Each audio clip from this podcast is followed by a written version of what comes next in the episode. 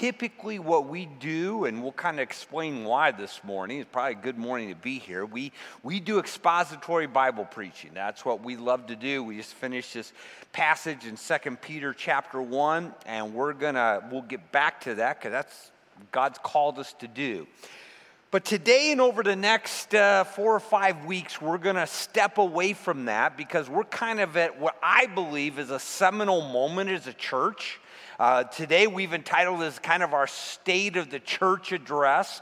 Uh, some things that, you know, I, in fact, it's one of the things I've struggled with. So, uh, personally, um, as and with the elder team, we have prayed, we have sought the Lord, going back two, two and a half years, maybe, uh, thinking about some of this stuff and asking the Lord for wisdom and timing, and, and now it's here.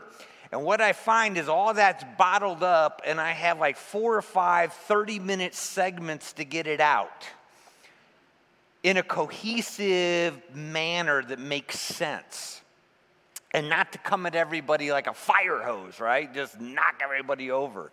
So uh, it, it's it's a little bit it's a little bit of a struggle, but I I'm just so excited about what I believe God is is bringing us to do, and I'm excited about sharing it. And so uh, that's what we're going to be doing for the next number of weeks. And quite honestly, and I want to be upfront about this, where this is going to lead is that first weekend in March, so one month from today, uh, we are going to be asking the church to, to, to make pledges. And I realize that for some Christian circles, this idea of a pledge is a horrendous thing, right? It's like, uh, I don't know.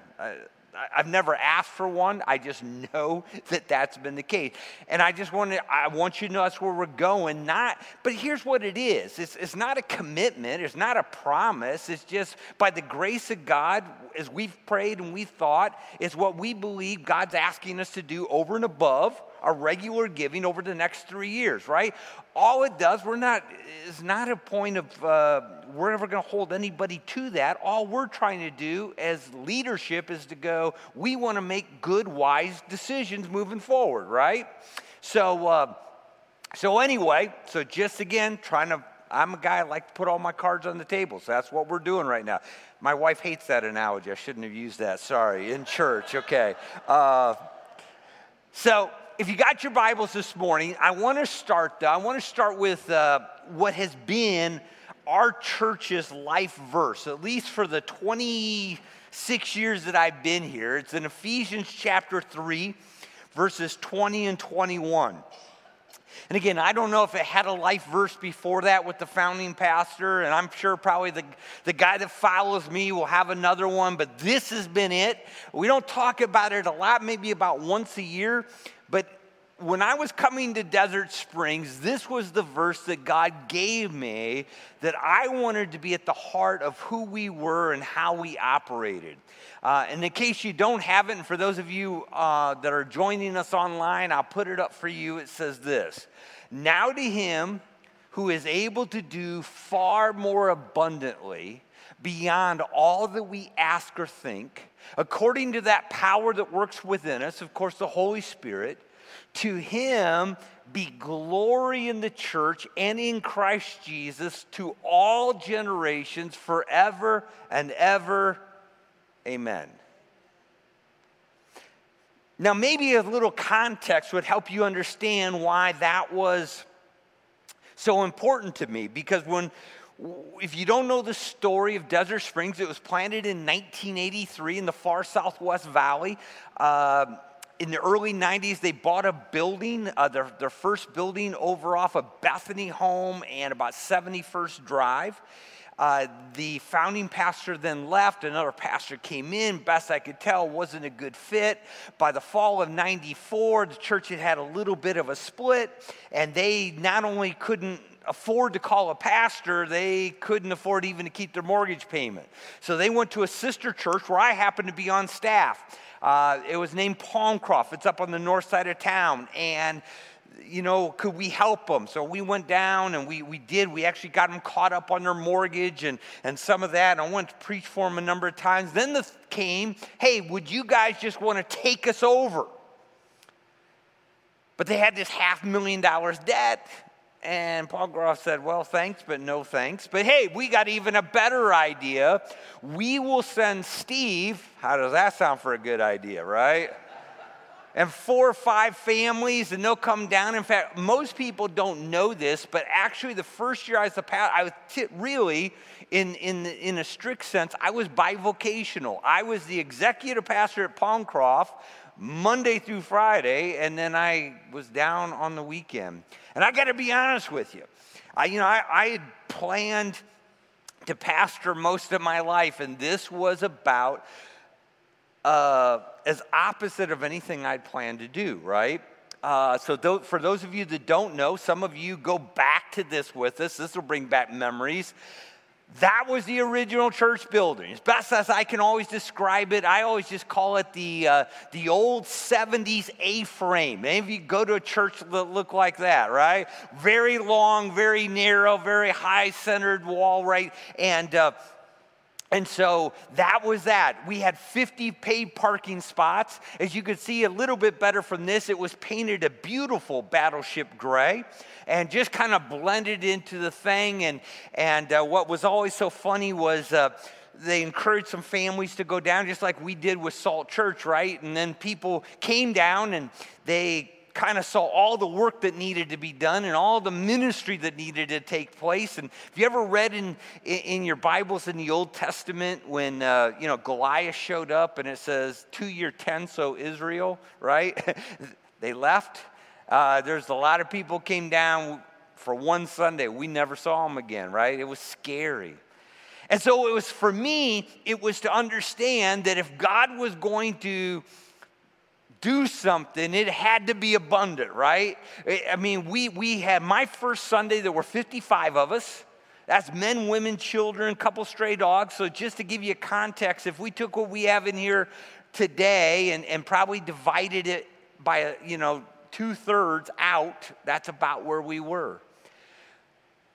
But we believe that this is what God calling us to do. We said, God, you're the God who can do exceedingly abundantly. We started evangelism explosion training. That was our number one ministry. We started seeing people come to faith in Christ. In fact, the first one we saw come to faith in Christ back in these days in 1995 was a young high school girl uh, she accepted the Lord, came into our youth group, went through SMI training, eventually went to Arizona Christian University, came out, went into ministry, ended up marrying a pastor. In fact, I ran into her husband at Sam's Club on Friday.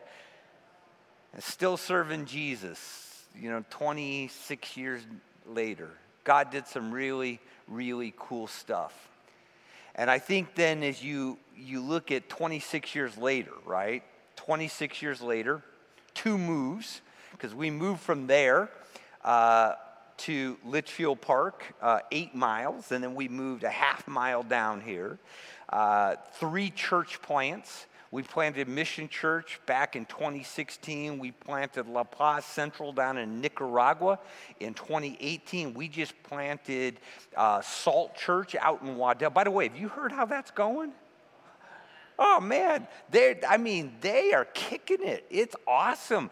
You know, they uh, they've actually averaged past, you know, the launch Sunday is always a big bump because some of you went out to support them, and I appreciate that. But you know that they've actually averaged over 250 every Sunday. Last week, people, and only, you know, probably only about 100, 120 of us went.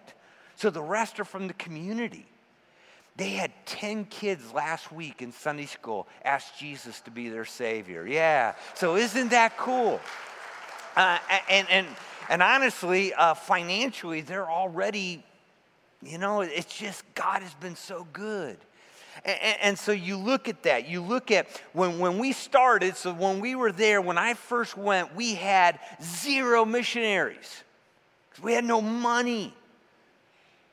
You know, right now we have, it's either 59 or 60 missionaries, mission agencies that we support uh, with a little over 11, almost 12% of our budget. This year we will give someplace between 330 and $350,000 this year to taking the gospel around the world, supporting people like Melissa and others that are taking the gospel in places that we can't go.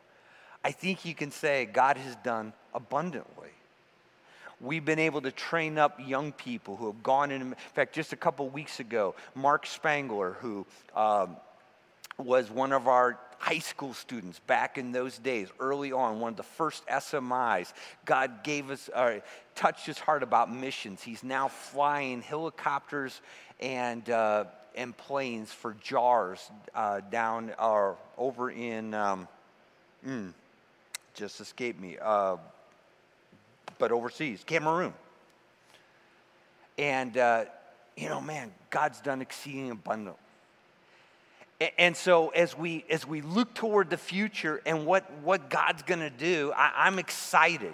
But here's some of the things I need you to understand. Uh, the mission, though, the mission that we've always had in the 26 years is about making disciples. I've said this before, I'm going to say it again.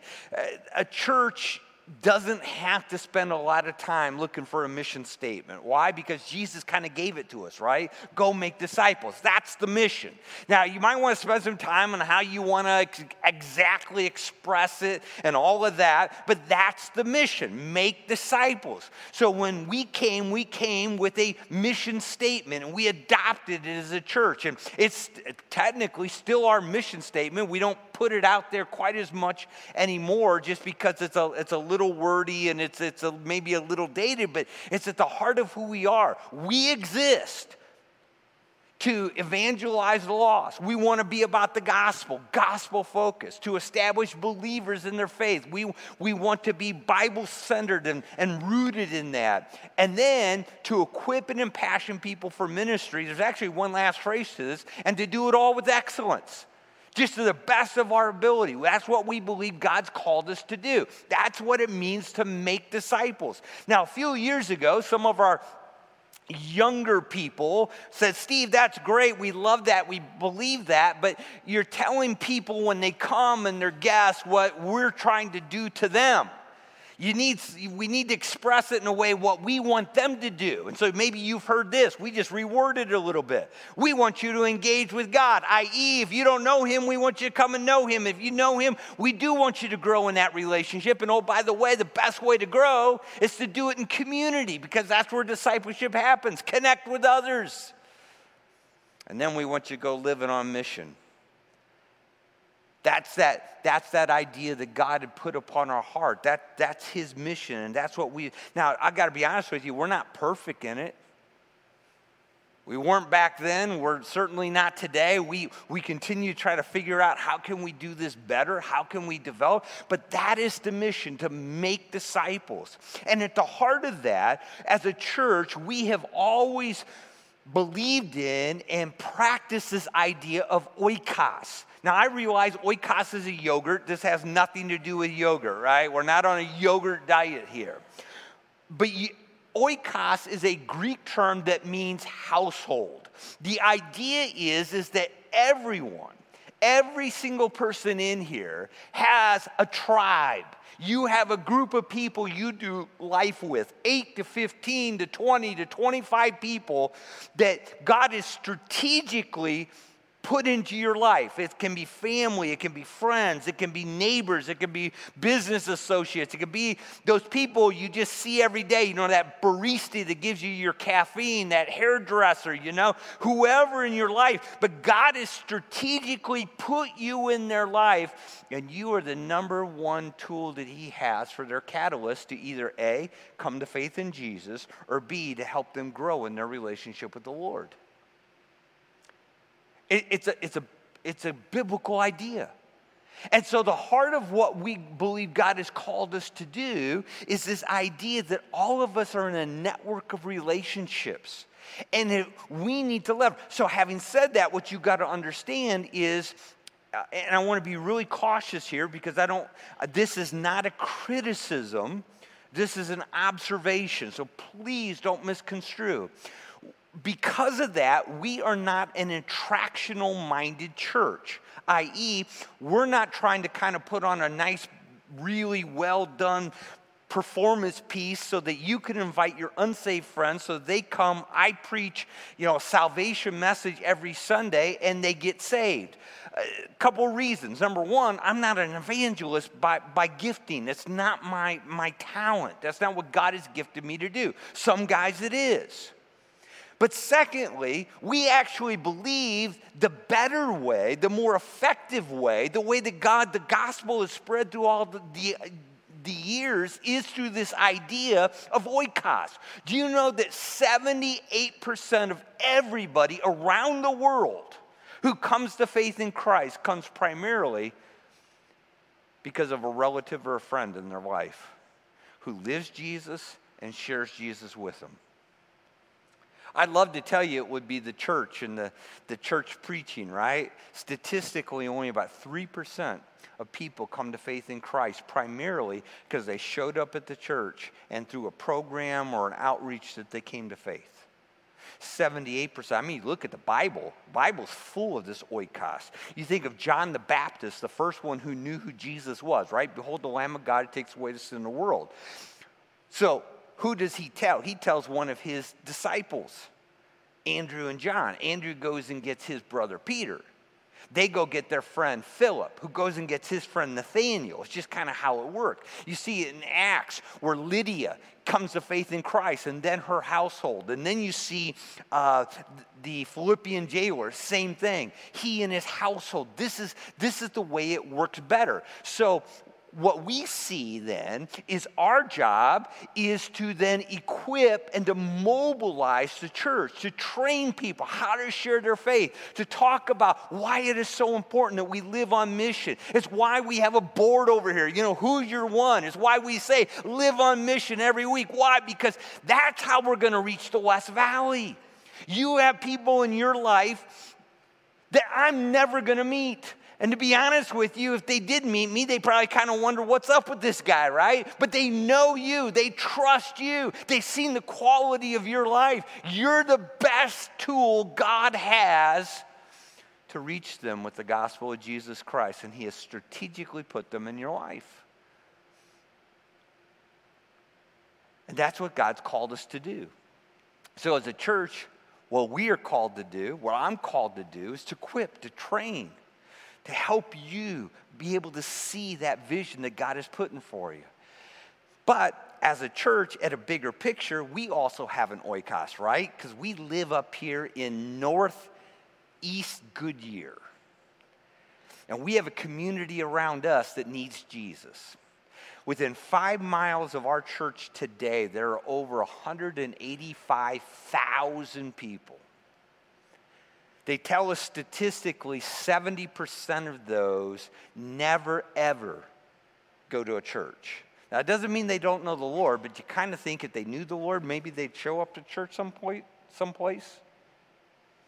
They tell us in the next 10 years that 185,000 is going to grow to 230,000. We have a community here where God has put us that needs Jesus. We need more laborers into the harvest. That's why we're so engaged just down the street here in Western Sky. We have people there on campus almost every day. Uh, during when well actually when they're having school uh, same thing over here at millennium high school so why we send people over here to goodyear park to, to look to share their faith why because we're a place in this community that we need to, to reach with the gospel of jesus christ honestly, it's this whole oikos thing that led us to start planting churches. You say, well, why? Well, we know, uh, you know, God brings people here from all over the place. We've had people from Surprise. Quite honestly, we have people from S- Waddell, S- Southwest Goodyear, Taliesin, Buckeye.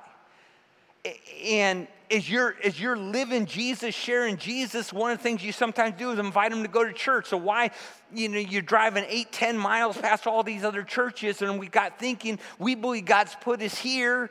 What, what if we could go plant some churches? So our first one went down in that Cotton and Yuma area. Then this next one to, to Waddell. I'm looking forward to Taliesin. I'm looking forward to Buckeye. I mean, those things are coming. Why? Because we believe that you're God's best tool to reach the people in your neighborhood where you live with the gospel of Jesus Christ. Now, with all of that, it kind of brings us to this where we're at now. Because one of the problems, and I've shared this from the very beginning, is that whenever a church becomes content, it's in trouble. I believe that with all my heart.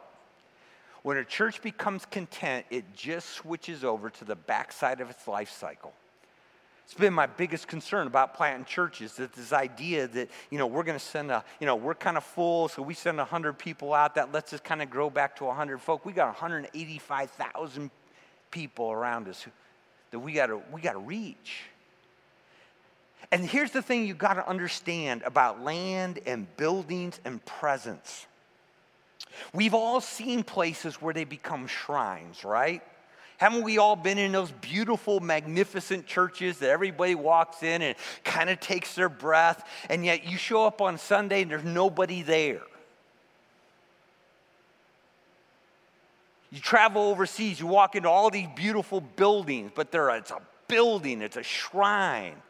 That's not what a building, a church building should be. A church building is simply a tool, is a tool to learn. So you go back to Glendale. We tried to use that tool as best we could to reach that community. We moved to Litchfield. We tried to use that tool and we reconfigured it. If you've been here, you can, you can remember all the things we've done to this place just to make it as effective as possible in trying to reach people with the gospel of Jesus Christ. Seriously, nothing more than a tool, but an awesome tool to be able to have that awesome tool of presence in the community and a place to be able to, to minister to folk. So, I'm going to take you a little deeper into church stuff than you probably ever wanted to go, uh, but this is my world and I need you to understand this. When you look at buildings and you look at land, there are three things that can basically halt a church in its ability to reach community. One is auditorium space. Now, you all understand this, but we, we, we don't live it. But I just want to remind you that if we had one service, we all would not be here because we can't fit. So it really, in some ways, is our biggest chokehold, but we get past that because we do multiple services, which is really cool because uh, I love to preach, so it's, it's good for me. Uh, the, the second cap that you get on a, a, church community, especially when you're like us, you're reaching young families, is children's educational space. Truth of the matter is, we ran out of it two years ago. And if you remember, kind of pre COVID, we were actually starting to average over 1,600 people a week. What was interesting, we've always run about 20% of our community numbers on a weekend is between nursery and fifth grade. About, it's about 18 to 20 percent. Was interesting. The last two years, as we grew 200 people in numbers, that percentage went down. And the reason is we just don't have space. More kids actually coming into the service. The third thing, which again you guys are always in the front end of, is the parking, right? Aren't you glad you don't go to the 9:30 and 11? Because you end up over in the and weekend like last weekend where it's rained, you can't do it. So when we started thinking about this, and one of the exciting things for us back even in 2007 when we bought this property, because we came from just a hair over three acres and was completely built out, was man, we had 10 acres, and someday, what if God would allow us to kind of build it out, maximize it for the kingdom? So that was our big thing. We want to be able to balance the auditorium the educational space, and the parking. So, by the way, did you all get that little red book? coming in. And for those of you that are online, it, there's a link there. You can download it so you can see it. Uh, and I, so I don't really want you to look at the lead book. I want you to listen to me, but I want you to be able to take that home, right? Uh, how do you say that nicely, right? Uh, so this, so we, we've divided the ultimate piece into three phases. Phase one is kind of the first thing you can see is parking, right? The really cool piece is that we can nearly double the amount of parking that we have. So right now we have about 200, I think it's about 275 parking spots, and this will take us up to between 515 and 525, something like in there, which is just awesome because we're about 100 short right now, and then for the kind of the added piece, uh, we got another 125 or so.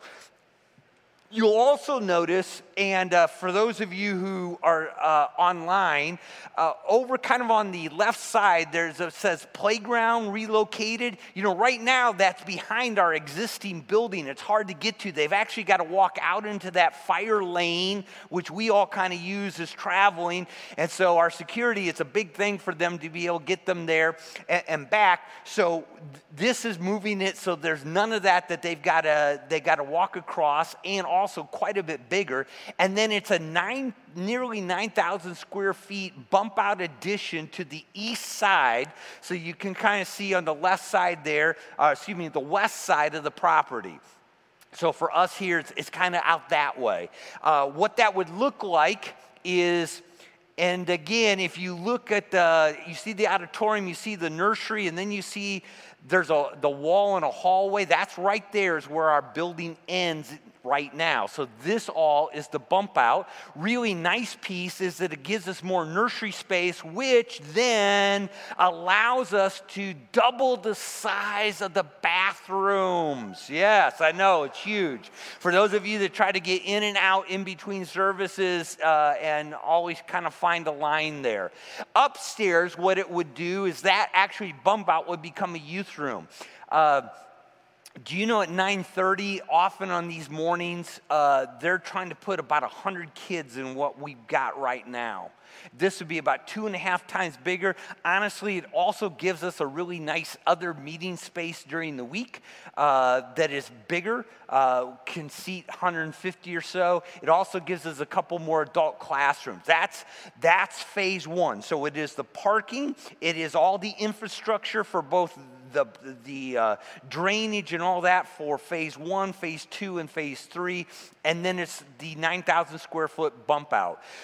The second phase then would be a future auditorium. You can see there to the left on your picture. You'll notice the existing pavilion. That really now becomes the center of the campus. That's the connecting point, which is already is working that way, but it's really awesome. The footprint of this building is about the same size as the footprint of the one that we're in. It's just this one story. And here's the thing about auditoriums, right? Everybody has different ideas. The biggest piece about this one you got to understand is this is not a sanctuary, right? By the grace of God, would be my hope we would never build a sanctuary. Sanctuary has uh, pews or has theater seating, and it's really nice, quite honestly except that you can only use that space for one thing, and that's for church. You know, this room that we're sitting in here right now is used every week, six days a week, and sometimes multiple times a day. Right? It's being used for the cause of the gospel. It's a tool. That's what that would be. Same thing, flat floor. It's just that it's not built for basketball, which means we don't have parallel walls, which means we get better sound. I can't believe you all didn't respond to that. With all the emails that I get about the sound. All right, Lord, you've heard them. All right, I just want you to know. Sound, the ability to, uh, it, it, would seat about 230 to 250 more than what we have right now. I've heard some people go, well, you know, you say 185,000, it's only 200 more. Well, again, think of the balance, but the other thing is you also think of the multiplication. Four services is a thousand people. It, it, it's a big capacity.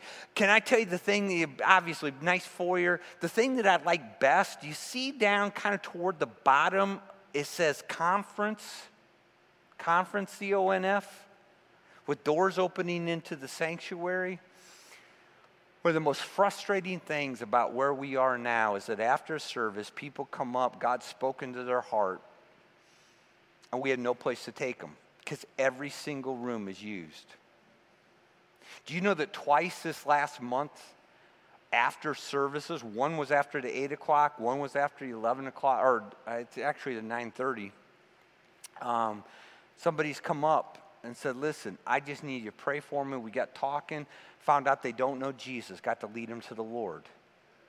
Right here, in the midst of all the noise you all coming and going, right? You don't know what's happening. You're just loving on people. The band's got to practice, the choir's got to go through their thing. We have no place to take them.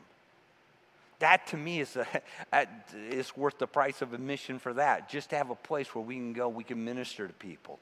That would be that would be phase two. Phase three then ultimately is kind of coming back in here, taking about 25% of this out to again get the balance right for both educational space. So in the bottom, you can kind of see that kindergarten room, first grade room right there. Uh, and then the big thing is, is kitchen. Have you ever been in our kitchen? We had the world's smallest church kitchen. Did you know that? Guinness Book of World Records. You actually have to step out to change your mind. Uh, and uh, it's, it would allow us to do that. So, in a lot of ways, this becomes a fellowship hall.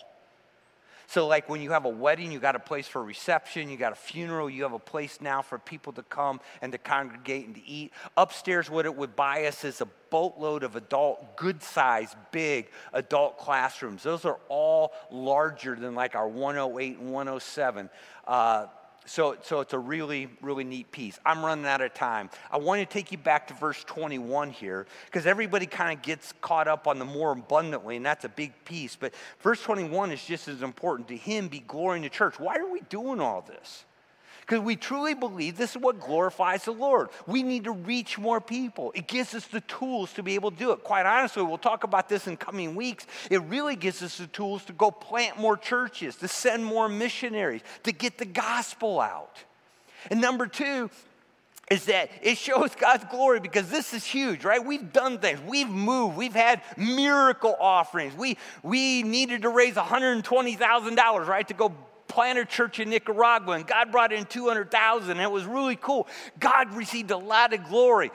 This, we really need a miracle because it, it's huge. So, in the midst of this, we got three goals three goals. The number one is what I would call the abundant goal. This would this would be awesome, and it would be to do phase one. So that is, you know, sometimes people say three million bucks, and it's you know what nine thousand square feet. Yes, but remember we're doing all the parking. We're bringing in all the infrastructure for the future pieces. Those things are you know it's kind of like the doing the electrical in your house. Nobody sees it, but it's important, right? So getting all that done, three million. Uh, phase one and two, which is what I kind of call the exceedingly abundant, and to me would be really cool, is the idea of being able to do the first two phases, get the new. Um, multi-purpose room built be able to have this capacity to continue to grow and to develop to, to be able to, to use this ultimately though I, I, just have to be honest. There's, there's actually a bigger dream, and I want you guys to know what it is. And for me, it's what I call the God dream, and it, it's actually $12 million. You say, well, where'd you get that number? Well, right now, today, as we sit, we still have $4 million of debt, right? Now, that was huge before. Quite honestly, it's less than 15% of our budget income. We're set to pay it off in about 15 years. As I've been praying and thinking, I thought, wouldn't it be cool? And I don't know if God will do this in three years or six years or 10 years, but I need you to understand ultimately what I'm praying is that God would allow us to not only build this and build it all debt free, but the moment we do that, we're going to go after that debt, pay it off.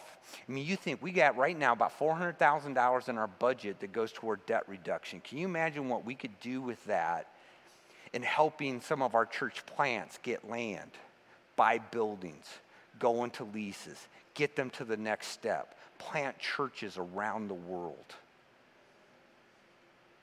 So, folk, here's what I got you, I got to ask you to do, and this is what I'm asking you to do today, is would you pray?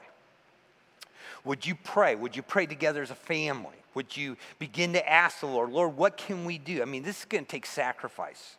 This is going to take some heavy lifting. I know Tammy and I have been talking about this for over a year.